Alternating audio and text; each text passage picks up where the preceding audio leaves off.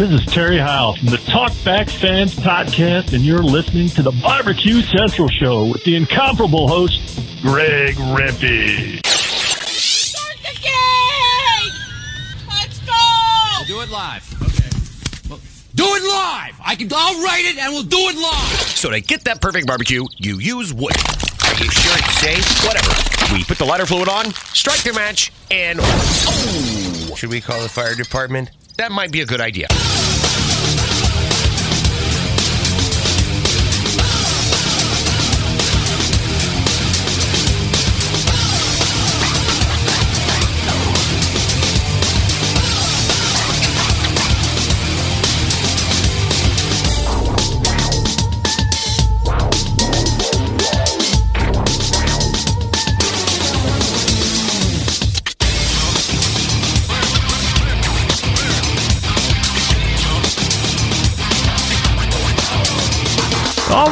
Evening and welcome to the really big Barbecue Central show. This is the show that talks about all things that are important to the world of barbecue and grilling.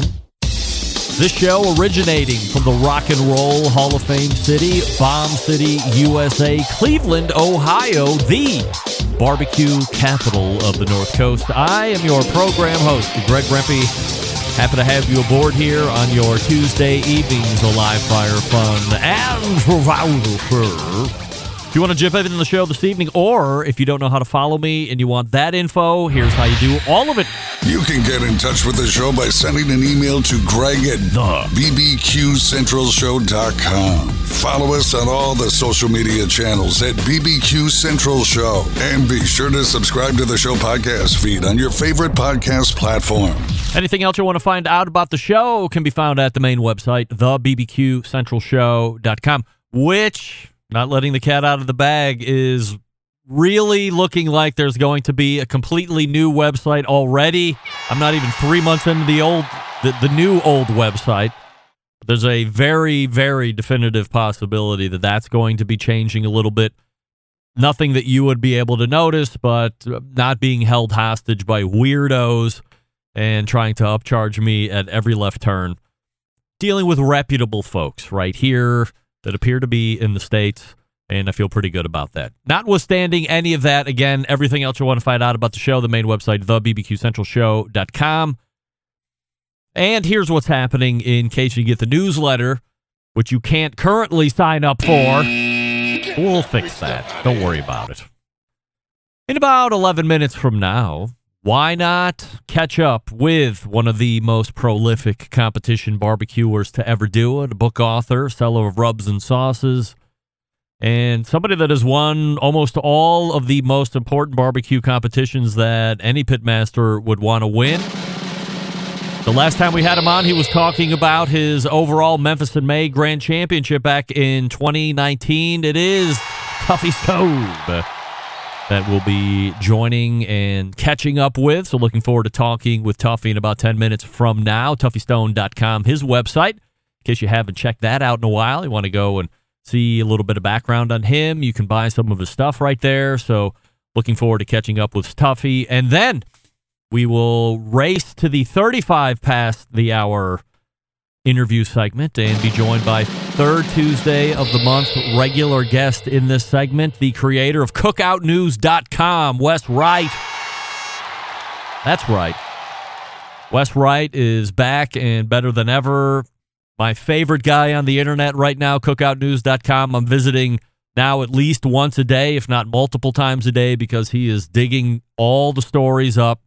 He knows all the ways to do it and love having Wes on once a month here talking about all the breaking news in the live fire industry, uh, business, cookers, patents, trademarks, all that stuff. So look for Wes to close out the first hour in the strong way possible. And then we will move to the second hour. It is the third Tuesday of the month, as I had mentioned. So we will be joined by quarterly guest making her second appearance in 2023, Jess Pryles. JessPryles.com hardcorecarnivore.com, her two internet properties, if you would like to check those out if you're not familiar. So we will be talking to Jess about her latest trip to Mexico. We'll be talking about beef tallow. We'll be talking about upcoming recipes. I have the way to end the segment as we always do with her, which is which song of the two is better. She has fared on the correct side twice out of like 700 times.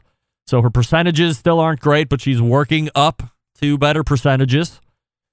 So Jess Pryles, 14 past the second hour, and then we'll close it out with somebody who I have literally been chasing as long as it's been since I've had Tuffy Stone on the show the last time. The owner and creator of Cookin' Pellets and the associated website, cookinpellets.com, Chris Becker, will close it out with me here this evening. I have chased and chased Chris Becker saying, When will you come on? When can we catch up? What's going on in the pellet world, not only with cooking pellets, but just in general, because he's an expert in there. But he's been very busy.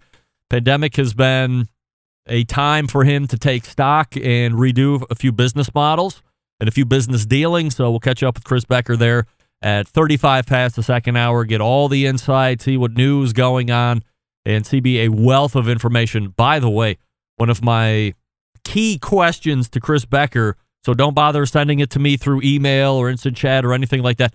You have seen the what I'll call reemergence of charcoal pellets. The last time I talked to Chris Becker about charcoal pellets, seven, eight years ago, and he quickly delegitimized them in his opinion. So I will once again re ask him that question again. What's going on? I believe it's the same company. Nah, I don't think it's the same company. But Royal Oak is marketing a all charcoal pellet.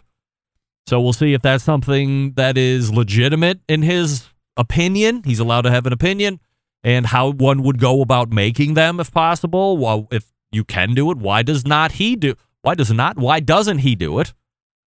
All the inside info coming up from Chris Becker as we close out the show here this evening. So Tuffy Stone and Wes Wright in the first hour, Jess Pryles, Chris Becker in the second hour. You can follow me socially on Instagram, Twitter, TikTok, and Snapchat at BBQ Central Show. We say good evening to those of you watching tonight through one of our video streaming platforms. You can go to Facebook and Twitch slash bbqcentralshow.com to watch, or you can take in the show via YouTube slash RD Rempe.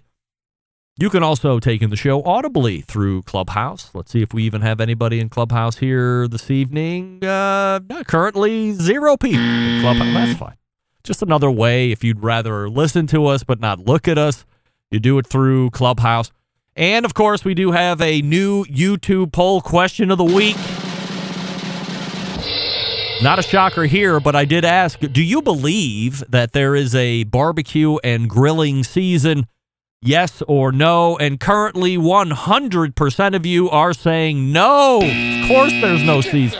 It's all the time or no time, pal. Hit the bricks because you are going out. So, 100% of us are saying that there is no barbecue or grilling season. And as I try to remember here through the guests this evening, that's how we'll lead each and every segment. So, let me start here this evening. We have a couple minutes before we get to the first break and then pull up Tuffy Stone. I got a number of emails over the last week from folks telling me that they did seek out the most recent edition of the Baseball and Barbecue podcast hosted by Jen, uh, Jen, Len, Len Hollywood Aberman, and Jeff Cohen, the old coot, covering why I should be in the Barbecue Hall of Fame. I also got a number of messages asking if I put Len and Jeff, or should I say, uh, Jen and Janet up to this. I did not put them up to this in order to boost my chances into the Barbecue Hall of Fame, anything like that. Uh, rest assured, this is not what happened.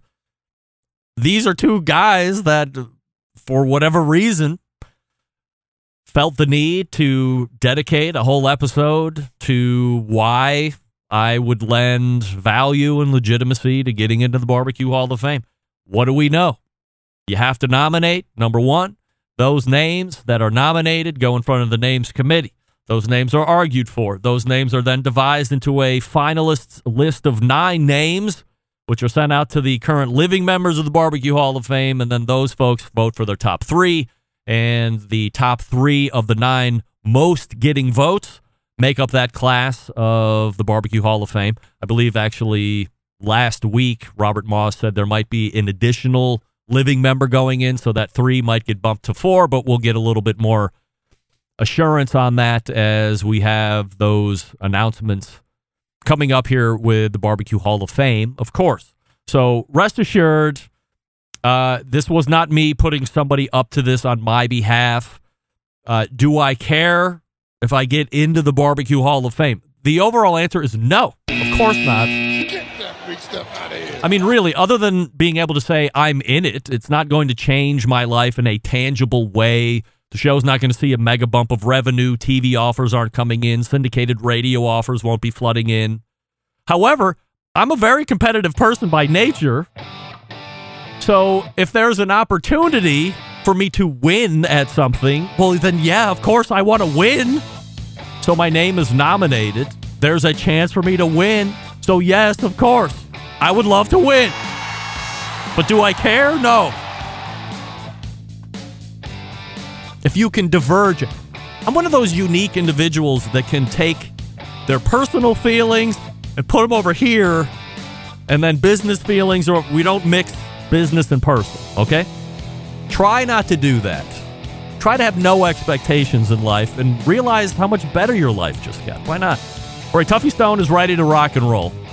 We'll get to him here in just one second. I will talk to you quickly about Primo Grills because what do we love about ceramic cookers? We love that they are fuel efficient. Yes. We love that you can achieve low and slow temperatures for traditional barbecue meats, but we also love that you can get rip roaring hot for high temperature grilling of steaks and other thin cuts. But what's missing in the everyday normal lineup of ceramic cookers? The real ability to do true two zone cooking. Two zone cooking is very important to both professional and backyard cooks alike. It's the best way to manage a fire and cook with confidence. However, getting a two zone fire in a round ceramic cooker is not very realistic. Why? Because it's round. Enter Primo Grill in the game changing oval design. The shape gives you the ability to execute a two zone setup that you desire, also giving you all the other ceramic grill benefits as well. And when you break it down, there's more than 60 different ways to cook on the Primo. So you're only limited by the culinary imagination that you have. Also, everybody loves accessories. Primo has really stepped up the game over the last 18 months, brought a lot of accessories to the game to help complete the Primo Grill cooking experience. Here's the bottom line best ceramics in the biz, yes. Patented technology, yes. True two zone cooking capabilities and multiple sizes of ovals, oh, yes. Only to be seen at dealers, though. So go to a dealer near you, find one close at primogrill.com, and then visit that dealer, look, touch, and feel all those oval cookers, and then pick the one that best fits your needs, and then get all the accessories with them because your dealer should have them all as well.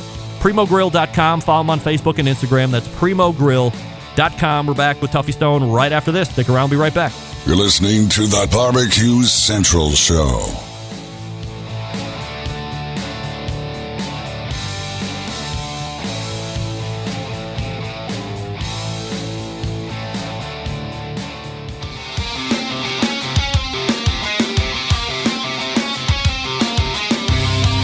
Broadcasting live from the Barbecue Central Show studios in Cleveland, Ohio.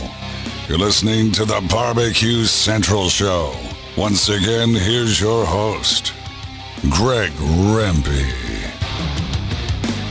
All right, welcome back to this portion of the show being brought to you by cookinpellets.com, your number one source for quality wood pellets for all your pellet driven cookers. Visit cookinpellets.com for more information or to purchase. And the creator of Cookin' Pellets will join us 35 past the second hour, so stay tuned for that. My first guest tonight on the show, more than three years ago, or almost three years ago, where we were then talking about his first ever Memphis in May overall world title. You know him as a TV personality, a book author and content creator, a purveyor of rubs and sauces, one of the most feared and respected competitors to ever start a fire. He's also a part of the class that makes up the 2018 Barbecue Hall of Fame. And little known fact, an inaugural member of the 2018 Barbecue Central Show's Guest Hall of Fame as well. We race to the hotline and welcome back, friend of the show, Tuffy Stone, joining us. Tuffy, appreciate you making time here this evening. Are you just finding out now that you are a member of two Halls of Fame in 2018? I just did. What are the chances? You know, I don't know, but what I'm really excited about is that my audio is working. I was so nervous that this wasn't going to work. We did our little test cruise on on Sunday, and you've got this dialed in, and it was working on Sunday. It's like, man, are you going to be able to hear me? So, uh, first of all, big relief there. But so, what are you saying? I'm saying that between the two halls of fame that you got into on in 2018, Barbecue Hall of Fame, but you also got in the Barbecue Central show's guest Hall of Fame. Which one carries more weight?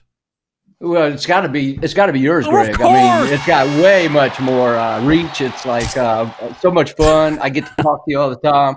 Uh, so, you know that that email you found it goes back. I think it went back to 08. Oh wait, That was like that's like it's we're working on 15 years ago. Yeah. Um, I think it's a. Uh, I've just been sitting here, you know, waiting to, you know, waiting in the queue to get on your show and and and listening to you, and, and you had me laughing, and you were teaching me stuff, and, and I can see how you've made it uh, so many years. So, job well done. Tuffy, appreciate that. And I want to, before we dig into some content here this evening, I wanted to ask you the uh, Barbecue Central's YouTube poll question of the week, which you probably heard here in the intro, which is this Do you believe that there is a barbecue and grilling season? Yes or no? All year long. That's right, all year long. There's no season. Currently, 100% of YouTube poll question of the week pollers are also saying no, there is no barbecue and grilling season. It's all year long. So, certainly appreciate that. We'll talk about the Memphis in May barbecue event that's coming up here in just a minute, but I do want to lead off tonight talking about the rubs and the sauces that you have for sale. And I'm especially interested in the process because for anyone that knows you, Tuffy, you have, I don't think it's an understatement to say, exacting standards. And I figured that this is something that would have been, let's say, low hanging fruit uh, going all the way back to the barbecue pitmasters days. Why did it take so long to get Tuffy's rubs and sauces? Well, I'm going to try and make the abbreviated version of this. You already know I can get really windy, so I'll kind of go into it quick. Um, I always had this this belief that just feeding people was, you know, like being a plumber, being a cook, being a chef was like being a plumber, and um, and so rubs and sauces were initially things that I did for my restaurants. I made them that way. Then eventually I started. I did everything under Cool Smoke brand. But anyways, COVID hit and it it, it hit my restaurant and my almost 30 year old catering company really hard. And I was watching so many of my friends uh, enjoying uh, great success, providing great products. Everybody was cooking in their backyard. And I had products out there, but I was like, all right, it's time to retool my career. Um, and and I started thinking about rubs and sauces. And the first question I asked myself was, were the products that I had out there the best that I was capable of making? And I said, no, I can make them better. So I spent about six months during COVID really dialed in, tweaking. You know, I've got someone that makes fun of my recipes sometimes because I add an extra eighth a teaspoon, but I, I thought it made, you know, for a better taste. But anyways, I just retooled them all. Uh, it was really hard for me to put them under my name, uh, but I ended up having a lot of counsel from people saying that they felt like there was more people out there that knew my name than Cool Smoke. So I rebranded Brady. Uh, he did a great job with the packaging. I still get uncomfortable with you know being around my rubs with uh, my name and, and likeness on them, but I think they're I think they're much better, and and I'm just going to try and continue to you know create more products and and hopefully people will give them a try and and enjoy them. A lot of folks would would love seeing their name on a bottle or a, a jar of sauce being on a shelf or being distributed widely across the country, potentially across the globe. Why for you is it is it tough to see that, or what makes you uncomfortable?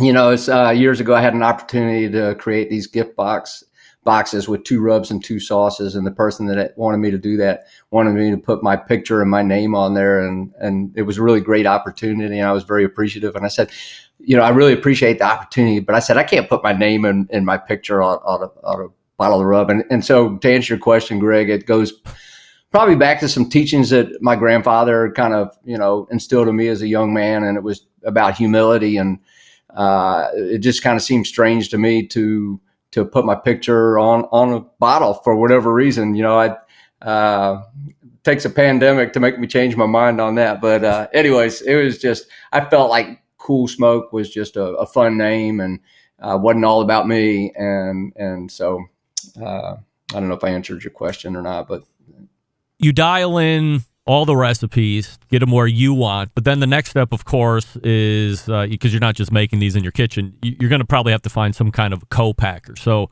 how long of a process does that take? Because I've heard plenty of stories where it took forever, and then maybe the relationship didn't go that well, or they're trying to steer you in one direction, trying to make you compromise on stuff. What kind of a process was that like?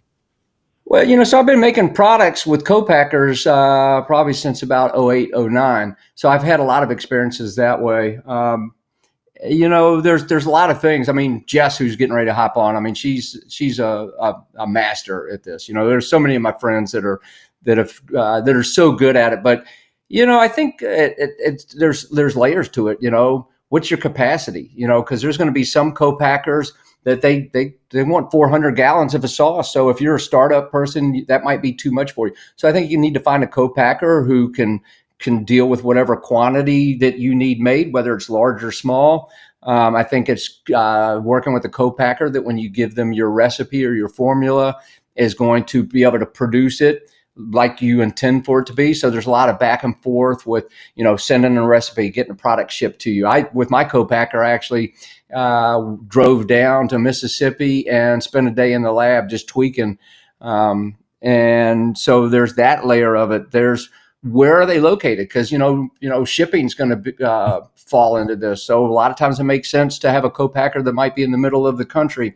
There's, I, I, you know, I've got a friend that does so much product that they need a co-packer on both sides of the country, and that's a good problem to have. So things like that. I mean, packaging. I mean, you might want to uh, pack in glass, and so some co-packers won't pack in glass. So it, there's a lot of things like that. I um, there are some co-packers out there that can uh, can take your brand and then help create recipes with you and for you and uh, distribution. You can you know can a co-packer put you in uh, in accounts do you share who you're partnered up with, or do you? yeah. So uh, I mean, and I've been with a number. So um, and and I've had a lot of great relationships. But currently, I work with uh, Reed's Foods and Tastemakers, and so they're out of Mississippi. Uh, and they have two facilities. So they have a dry facility and they have a wet facility. So they can do uh, they can do sauces, they can do rubs. Um, I have found them really great to work with. Tuffy Stone joining us here on the show, tuffystone.com, his website. The rub and sauce market, Tuffy, like this is no surprise to you. It's as big as it's ever been. You can go down grocery stores now, and one full aisle has rubs, sauces, seasonings, marinades, anything that has to do with live fire to add taste, flavor, or tenderness is there. How are you standing out above everything else that's now available? Well, I mean, everything you said was like really clear to me when I was retooling all my recipes. You know, I thought it might be one thing for somebody to buy one of my rubs or one of my sauces the first time. That's old branding, by the way. Uh, but uh, there we go. There you go. Um, uh, but uh, anyways, the what website are you on? Cool Smoke or that's tuffystone.com. Okay. In the pantry. I need to fix that. Yeah. um, so, anyways, uh, uh, I thought it would be one thing to get somebody to buy my product one time, but once it's empty, will they go back and get a you know another one of those, or will they get something else? I think I I really got to like you know brands like uh, Butt Rub, brands like Meat Church and and Hardcore Carnivore, and you know Malcolm Reed. There's I mean the list is so long of people that have done such a stellar job with uh, not only growing their rub and their sauce sales, but maintaining them. Uh, you know, Butt Rub, Byron Chism, going to be 25 years old as a brand this year. I think wow. that's uh, I think that's really amazing. So. Uh, so for me, I think it's taste um, and and trying to make a really good product. And then I, again, I got to tip my hat to some of the people I just spoke about they're creating content all the time. They're doing such a great job with their social media platforms and and and and really staying top of mind for the consumer when they go into a you know Academy Sports and Outdoors or Ace Hardware or True Value or you know a grocery store and they see that big wall of rubs and sauces that you're talking about and uh, and they're going to probably say, "Oh, I saw I saw their YouTube video or I saw their Instagram post." So I'm I'm little I'm, I'm, I should have started this about 10, 15 years ago. So I'm, I'm working hard to catch up and, uh, and, and, and trying to do a better job with all of those things, but I have a lot to learn. Outside of the fact that you are in it in business, do you feel that the rub and sauce market could be potentially oversaturated at this point, or is there never too many? Um, my guess is it could become saturated, um, and it probably is saturated. And you know, I used to, uh, well, I, I, I like to participate in the National Barbecue Association, and I've been, you know, to many, many of their conferences, and I've listened to a lot of uh, people speak that are really smart. And I used to listen to this this person that was um, had an amazing multi-million dollar business in sauces and and I, he was so smart and I would listen to this and they're out of business now so um, you know I think uh, I think I got a lot of work ahead of me, and I think probably many others do too, uh, to to stay in business and be successful for for many many years to come. TuffyStone.com, the website. Once again, if you want to check it out, see what he's got for sale, and grab some up here as Memorial Day is quickly approaching. I had mentioned at the top of the segment that I wanted to talk to you a little bit about Memphis in May. That's coming up here shortly. I guess First questions first. Did you make the cut this year? Because that was uh, a concern on a lot of teams. Yeah, it's uh, we did. We were fortunate enough that uh, we're we're coming back. So um, we're not we're not going to have. We usually have a site right on the river, but they've planted a lot of trees. They've done a lot of landscaping, sidewalks. I think uh, I think there's side and sprinkler systems and things like that. So um, so Memphis May they really had to get creative with how they place teams. And uh, so we're not going to be on the river this year, but I'm going to be. Uh, I'm going to be. I, I think I'm right beside uh, uh Lillie's Q, so we always uh, we always have a, a, good rapport, and we'll we'll we'll be there. So we're going to be in shoulders. We have to be loaded in on Wednesday. Um, we've got a bunch of festivities coming up, but we will uh, we'll cook our big meat. We'll probably trim and prep on Thursday light our smokers on Friday night. Uh, you know the drill. Uh, Saturday we'll do a blind box, and then we'll do three on-site mm. uh, judges where you talk about your processes and present, and then everybody sits around and waits. And the top three and shoulders, ribs, and whole hog will find out who made finals, and then they'll all go head to head, all nine of them. How do you gear up for something like this? You're not a guy that's doing 30, 40 KCBS contest anyway. Not that this is a KCBS judged event, but just to get some rust knocked off, as it were. Or have you done it so much and for so long? And you've been very successful at Memphis in May, where it's just second nature. You know, in in my kitchen in my other room, I have the uh, two files from Memphis May, the two previous years, and and so stacked on top of each other, they're about this thick. So uh, Leslie and I, my wife, we started pulling the equipment uh, yesterday for Memphis May. So we're a month out. So we're starting to pull our gear. Memphis May's uh, got a lot of equipment that I have to bring to that that I wouldn't have to bring to a KCBS contest. So there's a lot of logistics. It's about 12, 13 hour drive for us. So that mm that provides a little bit of stress, you know, towing gear and box trucks and all of that. Um, and so, and and you're right, it's not. I, I can do a KCB like I can tell you my timeline for KCBS right now because I've been doing the same one for so long. So I light my fire at two, I put my meat on at three. You know, that, that, with Memphis in May, I have to go back to my notes. Um, we'll actually we'll have a Zoom call Thursday night with the team. Uh, I have to bring in more people for this. I did cook Memphis May one time, just doing ribs with just my father and I, and that was that was a big challenge. That was a lot of work.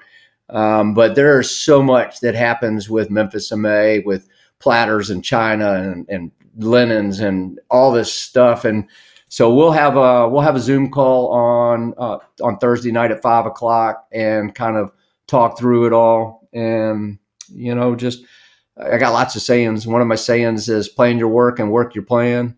And so we'll we'll do it. I you know, and I get a little nervous, Greg. You know, it's like, uh, but I I I do some of my best work with a little bit of you know uh, edge to how I'm feeling. So Tuffy, we get new listeners all the time, and I just don't assume that everybody knows who you are and what the backstory is. But uh, your dad George passed away uh, like three years ago, and uh, during the height of the pandemic, of course, things weren't normal for a lot of people during those times, of course. And for anybody that knows you, knows the team, your dad was a staple of competitions.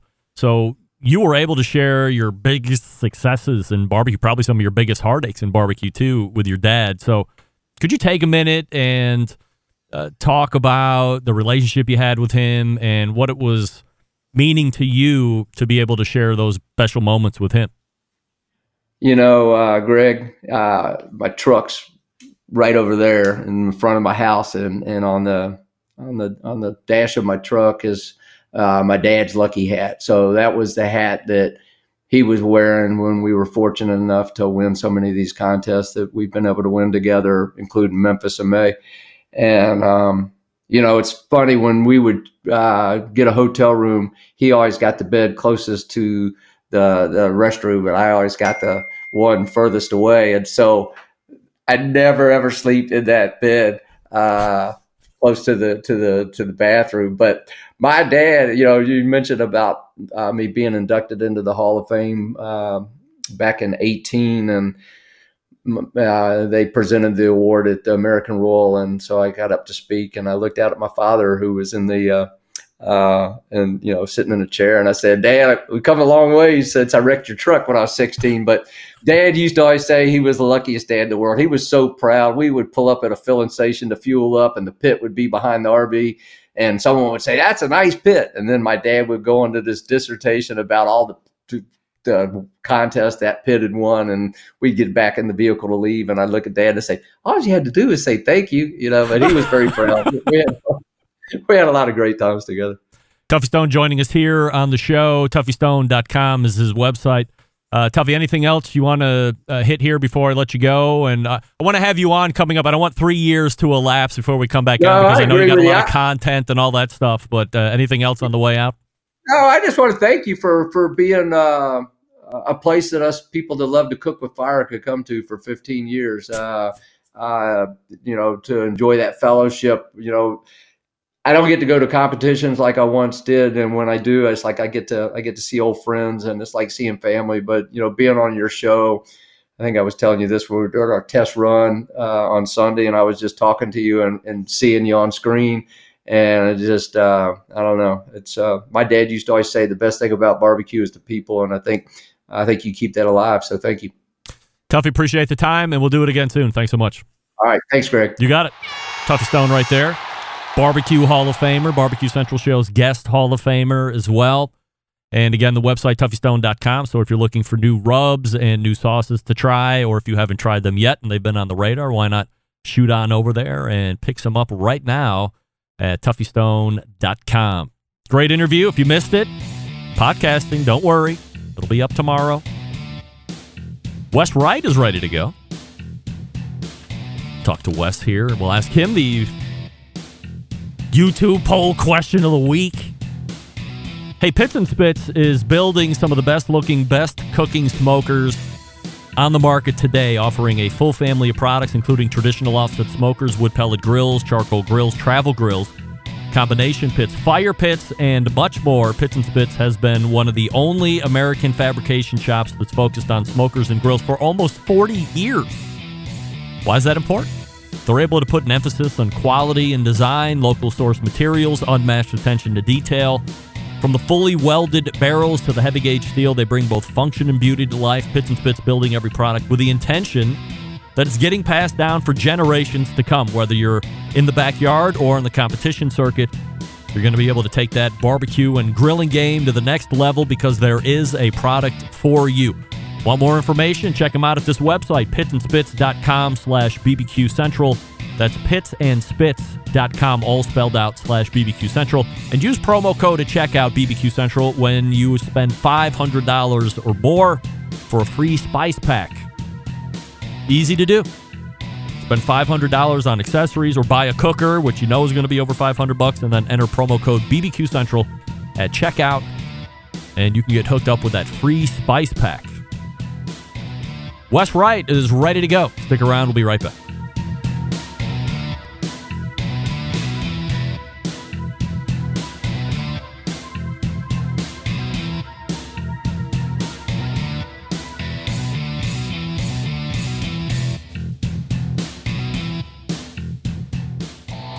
Howard Stern, Jim Rome, Dan Patrick, and Greg Rempe. The Mountain Rushmore of talk show entertainment. Now, let's get back to the Barbecue Central Show. All right, we are back. Programming note before we get with Wes Wright.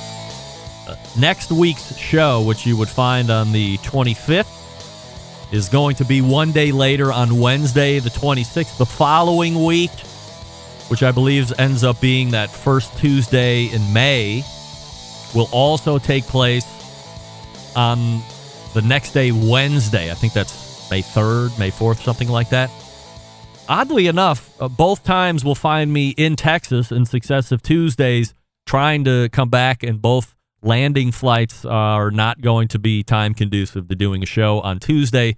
So I've cleared it off with everybody that's already scheduled to be on that show instead of Tuesday. Next week and the week after, all shows will be on Wednesday for those two weeks. They will be live, so don't worry about We'll do it that. live. Yes, Bill, we will do it live. So just a programming note up there so you can schedule your adjustments as needed. My next guest tonight, the creator of cookoutnews.com and the third Tuesday of the month regular guest here 35 past the first hour. Talking about all things important to the world of live fire. It's my pal Wes Wright. Poll question, Greg. of the, poll question of the week time. Right out of the gate. Yes or no? There is a barbecue or grilling season. Uh, I'm going to say no on that. I live in Michigan. Wow. Uh, look, shockingly, as I go to the results here on YouTube, 88% say no and 12% say there is, which is a bit shocking because all through Tuffy Stone segment, it was 100% no. Everybody saying that there is indeed not a barbecue and grilling season. It's all year long. This is what we do. We are the. I figured it would have been towards 100% here. It was kind of a trick question, but I'm once again shocked by the results. However, Wes Wright is right here from cookoutnews.com. A lot of things to tackle here off the rip. So let's start with Halo. I guess for the folks that don't know, kind of a newer name, uh, brand that's out there. So uh, if you could give us maybe a quick overview on what Halo's all about, and then we can talk about the thing that really seems to be bringing their uniqueness to market, which is battery sized uh, or full size battery powered pellet cookers. Yeah, sure. So Halo's a pretty new company. Um, it was started by a guy that used to work for uh, Blackstone. He was like a VP of product or something over at Blackstone. Uh, they came out with a pizza oven first, uh, then a, I want to say a portable battery powered pellet grill, and then a, a little griddle. Um, but everything they do, you know, they try to find some innovative approaches and don't just do everything else that's on the market. So, you know, it's a cool company. If you haven't seen them before, check them out because they have a lot of great features and you know they they think through some problem areas that people run into with cooking and they they come up with unique solutions for them.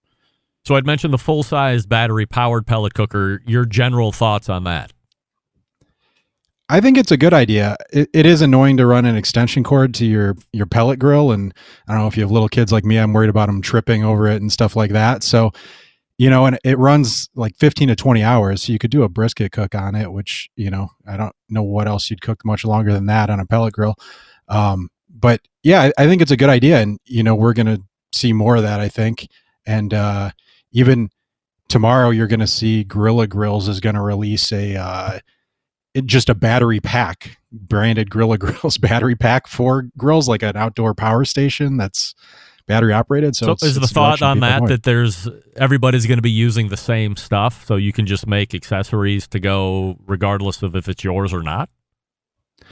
Yeah, I think they're just rather than creating an integrated, you know, version of one of their grills, they just thought we'll just create our own, you know, power source, even though there's a million power sources on on the market. Traeger also has a battery powered pellet cooker in the works. I don't know where it is in development at this point, but uh, it's it's a bit different from a a powering setup. What can you tell us about that? Yeah, that that one's cool because it uh you know, we'll see if they ever come out with it. You know, I think I said in my article it'd be a couple years out because of where they are in like the refresh cycle and they bring things to the timberline first and then trickle them down. Uh but that's you know, same kind of thing like what Halo did, where it has a, a, a battery pack, but the difference is they have a secondary battery in their design. So that way, when you change out a battery, it'll run for like 15 minutes off the secondary battery to give you time to change out the first so you have an uninterrupted cook. Hmm. Uh, you know, that only comes into play though if you cook longer than what you need on your battery pack. And also, kind of a quirk on that one too uh, is they said they'd that they have designs of like using battery packs from drills and things like that, you know, from other companies. And I, with how I don't know Traeger is, I can't imagine they'd not have a proprietary battery pack, but it's a neat, neat idea if they could. With the emergence of battery powered cookers coming into market from Halo, Traeger, you know, a couple others, do you see this being a new trend where most of the other OEMs now are going to feel obligated to bring some kind of a battery powered cooker to market, full sized or not? Yeah, I think over the next few years we're going to see, you know, every every company kind of that has pellet grills come out with it. Uh, Pit Boss they had a portable uh, battery powered pellet grill this year. You know, once somebody does a feature, a lot of other companies copy it. But you know, I mean, you have a Timberline, right? Do you think you'd use battery power? Uh, I mean, honestly, I wouldn't even think about it. I have my kids are older, Wes, so I'm not worried about them tripping. Uh, but I would say I've I've had no issue running power cords. So and, and it never has seemed like it's been that big of an inconvenience. I was worried initially when I've so not to go into the weeds like this quick, but I hated the thought of pellet cookers long, long time ago. I thought it was cheating, stupid, never catch on, blah blah. Totally wrong. And then uh, Grilla Grills sent me one in secret uh, a hundred years ago and said it was like that the round OG, um, the Yeah. one that they sell, and said the guy uh, Mark Graham sent, sent it to me and said just use it. Don't ever talk about it. Just use it. Tell me what you like. Tell me what you don't like. Check in with me. You know, a couple times a month. And and I I had to keep it a secret. I was like, oh my god, I had this secret lover off to the side, which was a pellet cooker because I'm talking shit about it on the show all the time. But quickly, I fell in love with its convenience and it was putting out really good product. Um, I was concerned with using it in the rain or, or leaving it out, this and that. But uh, over time, uh, because I've become grizzled and jaded, I, I, I just didn't even cover one of my new pellet cookers just to see like what would happen. Would it leak into the in the pellet hopper? The thing has been through full winter, has been through monstrous rainstorms, and nothing has happened to it. I leave it plugged in, doesn't short out, nothing. So they seem bulletproof. Long way to go to say it's not like I'm going, well, I would love it even more if it had battery, but certainly easier to take around, move around the house. I don't have to be tethered to an outlet now. So I can certainly see the value in it, but it's not putting me over the top. Like also, if it doesn't have tech on it, I wouldn't not buy it if it was a good cook. Right. Yeah. It. it I kind of think that's where I'm at too. I all my grills I store in the garage and I'd wheel them out when I use them. Well, almost all of them. Uh, but you know, it's kind of a nice to have, but not an essential. You know. recteq released two new portable grills recently. What do we like about them? Um, I, Or do I'm we? not crazy about them. I, I I like recteq as a company. I think they make you know they use a lot of stainless in their products. They have s- some cool stuff. Uh, but all it is, it's really what they have, just smaller in two different smaller sizes. So I guess that's appealing. Um, I'm not really in love with portable pellet grills as it is because they weigh like 100 pounds because of all you know. The, you have an auger and you know all the electronics. They're they're not light to lug around. You know, I have a Masterbuilt uh, their portable charcoal gravity series that's way lighter, and I would use that if I was going anywhere. So I, I don't I don't really understand. You know, I, I think it's probably a cheap, easy product to come out, and that's probably why they did it because I I would suspect they're having some problems. You know, they changed CEOs and everything like that. But it you know that's not to say it's a bad product. It's just what it's what they already had out, just smaller. That's a company also that was purchased or they sold to uh, uh, private equity or, or whatever it is. That that was a good move for them to do. Uh, I and I say this as a guy that used to work in private equity, but I, I don't love it when, when I'm not a big fan of private equity. Uh, they did. They sold out, I want to say in 21, end of 21, something like that, maybe 20, I don't remember. But uh, they sold out within the last few years. Um, and then the founders, there were, you know, the two co founders, they left the company. Um, and there was a press release where they got some guy from, you know, used to work at like PepsiCo a long time ago and stuff like that. So I just get a little, little worried when I see uh, new CEOs that aren't from the grilling industry and are just from like consumer packaged goods or Hmm. things like that, where it's almost like you know it's just like a product like any other. And I think there's a lot more passion to it. That's that's just my take. And uh, also, there's a little thing, but I never like when private equity firms put out press releases and then they just talk about themselves rather than the company, which they did in that. So that always makes me wonder like who's actually running it. One of the most popular segments in Live Fire continues to be pizza. So, general thoughts on where you see the pizza oven outdoor segment heading this year? I think it's you know, that, and I think that's one of the hottest segments this year. I think you're going to see even more people buy them. Um, you know, Lowe's is with Ooni, and then Gozney is being sold at Home Depot this year. I don't know if it'll make it in stores or not, but at least online for further distribution. Um, it it seems like a lot of people I talk to that aren't even into grilling or like pizza ovens, Mhm. you know, and it's a product that if you have a grill, you can also have a pizza oven. So I think that we're only. It seems like a lot of people like them, and I think there'll there's way way more room to grow in that area. You had mentioned two names that I was just going to ask you about. One, Gozney, they had released the, the mantle, which looks like it hooks on to either the rock box or the dome to give you a little bit more accessible and workable space. They also unveiled the new color of pizza cooker, which was yellow. They really appear to be coming on strong in this segment. So, where do you see them currently versus one of those founding fathers, that being Ooni? I think they're a lot smaller than than Ooni. Will you know? I think they're Is Ooni big? probably.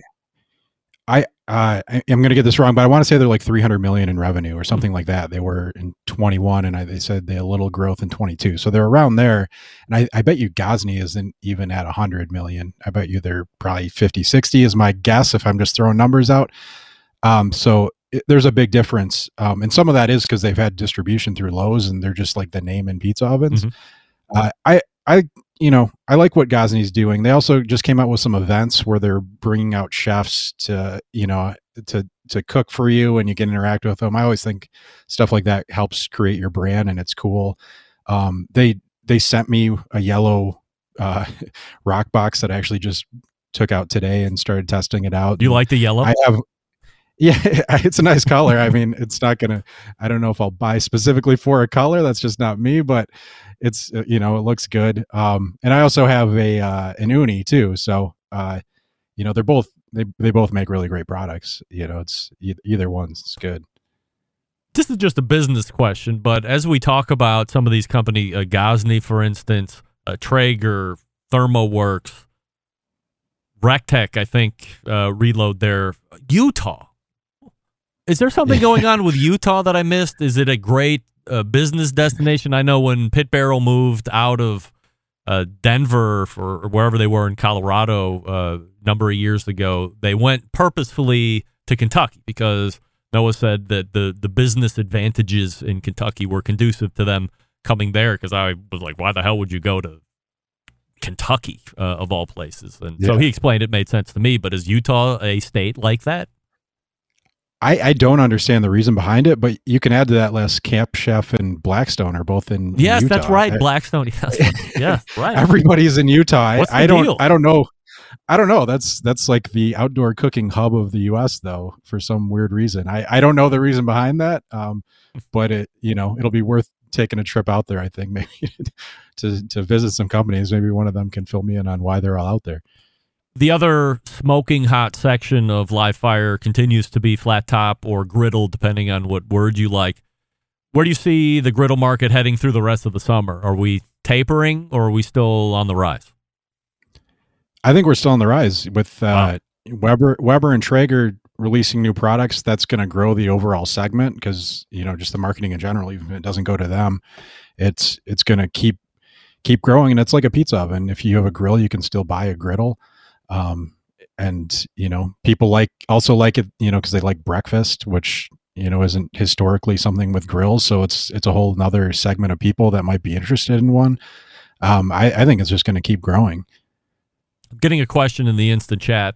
I don't know if you know this or not, but there's obviously a lot of foreign made pellet cookers. Are there any American made pellet cookers that you know? And certainly there's going to be some kind of componentry that you're probably going to have to get over from China Electrics or the, the PIDs or whatever. It probably can't all be American made, but are there any that you know of that are, you know, mostly North American or American made?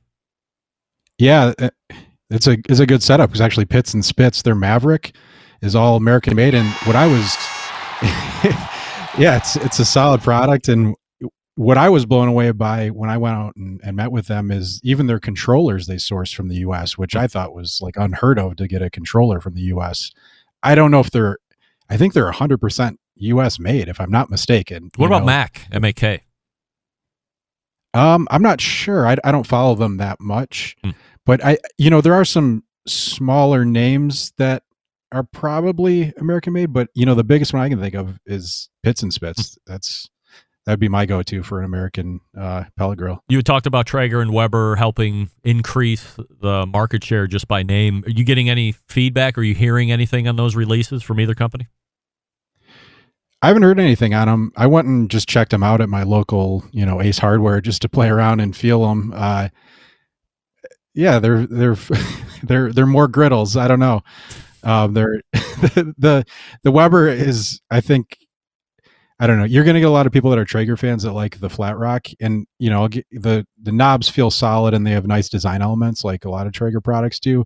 The Weber's at a you know lower price point, so I think they're you know it, it'll be interesting to see how it plays out. I don't, I don't, I'm not sure what my crystal ball says yet on how those will do, but um, I think that you know definitely like even at when I went to the hardware store, those are front and center. So Yeah. You know people are buying them. I'm sure. Well, forget crystal balls. Let's talk about your wallet. If you're going in and they're both there, which one are you buying, the Weber or the Traeger? Uh, so I, I'd have a hard time spending 900 bucks on a on a griddle with just the same features that you know every other griddle has. I actually just ordered a Blackstone this week. You know they had Griddle Week with them some discounts. yes, so how about that? Good for you. Yeah.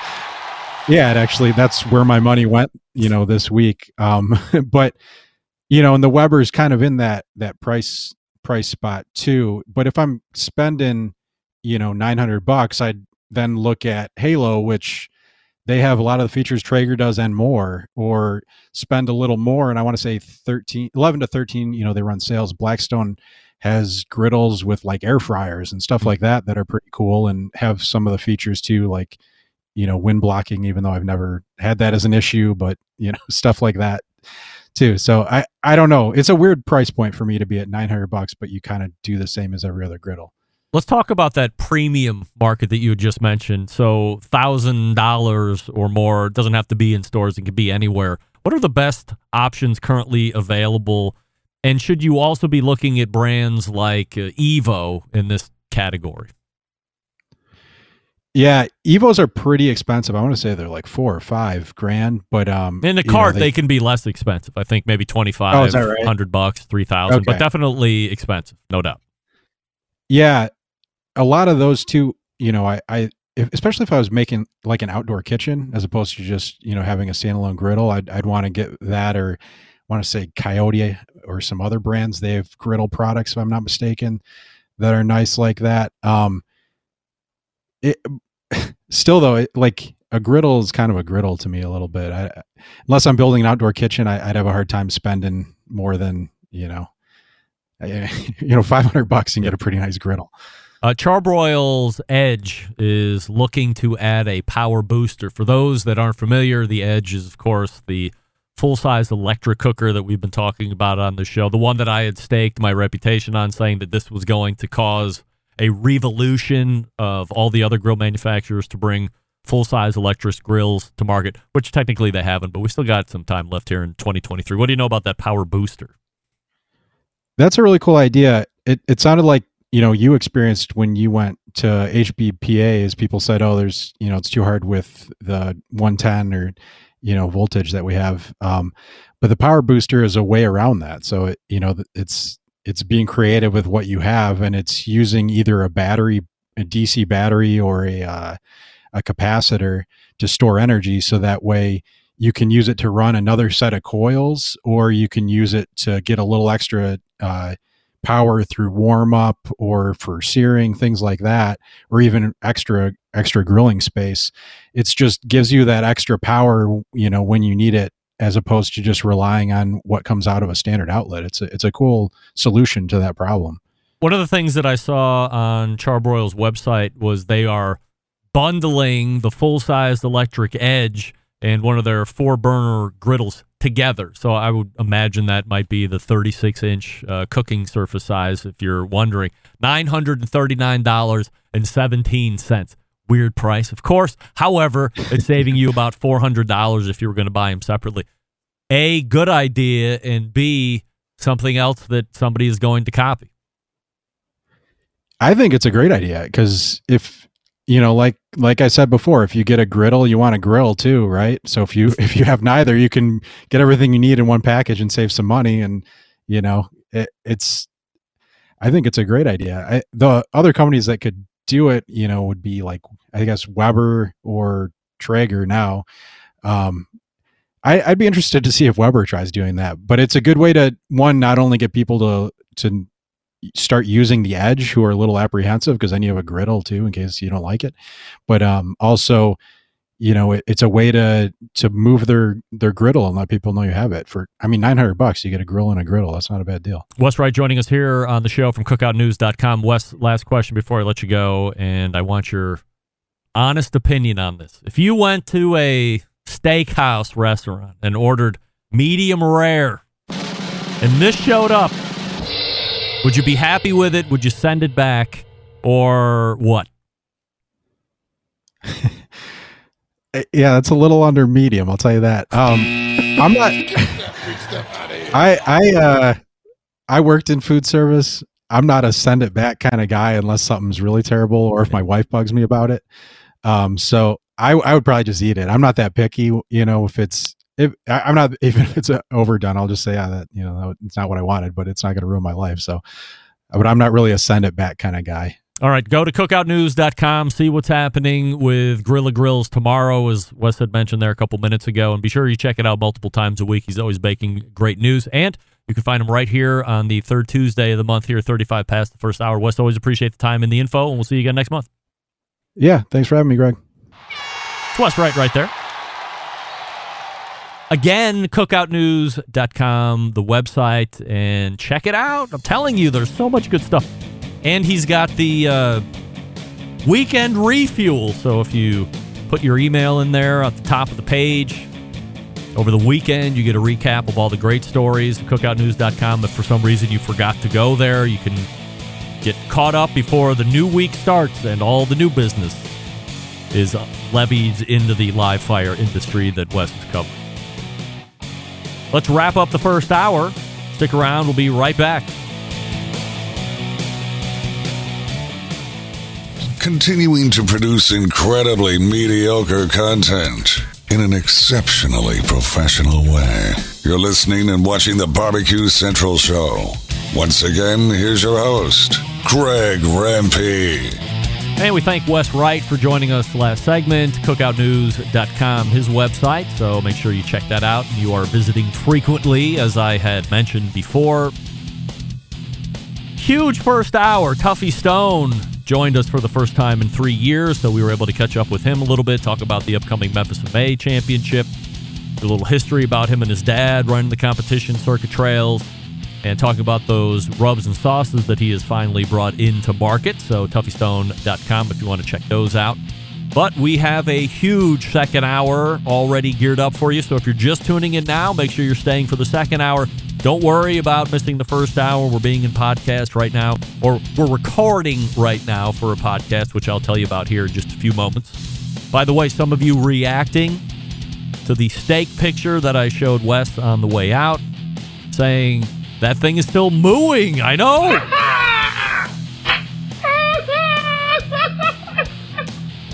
I'm more like Wes than not in being it has to. There has to be a pretty big uh, food event for me to hail back the server and either send it back or because it's overdone or it's not done enough. Most of the time, I'll gut through it, but that's going back for me. That's that's as rare as it gets, That maybe whatever's the blue, like we were talking with Derek. Anyway, we are pointing to the second hour of Fresh Libations. Stick around. We'll be right back.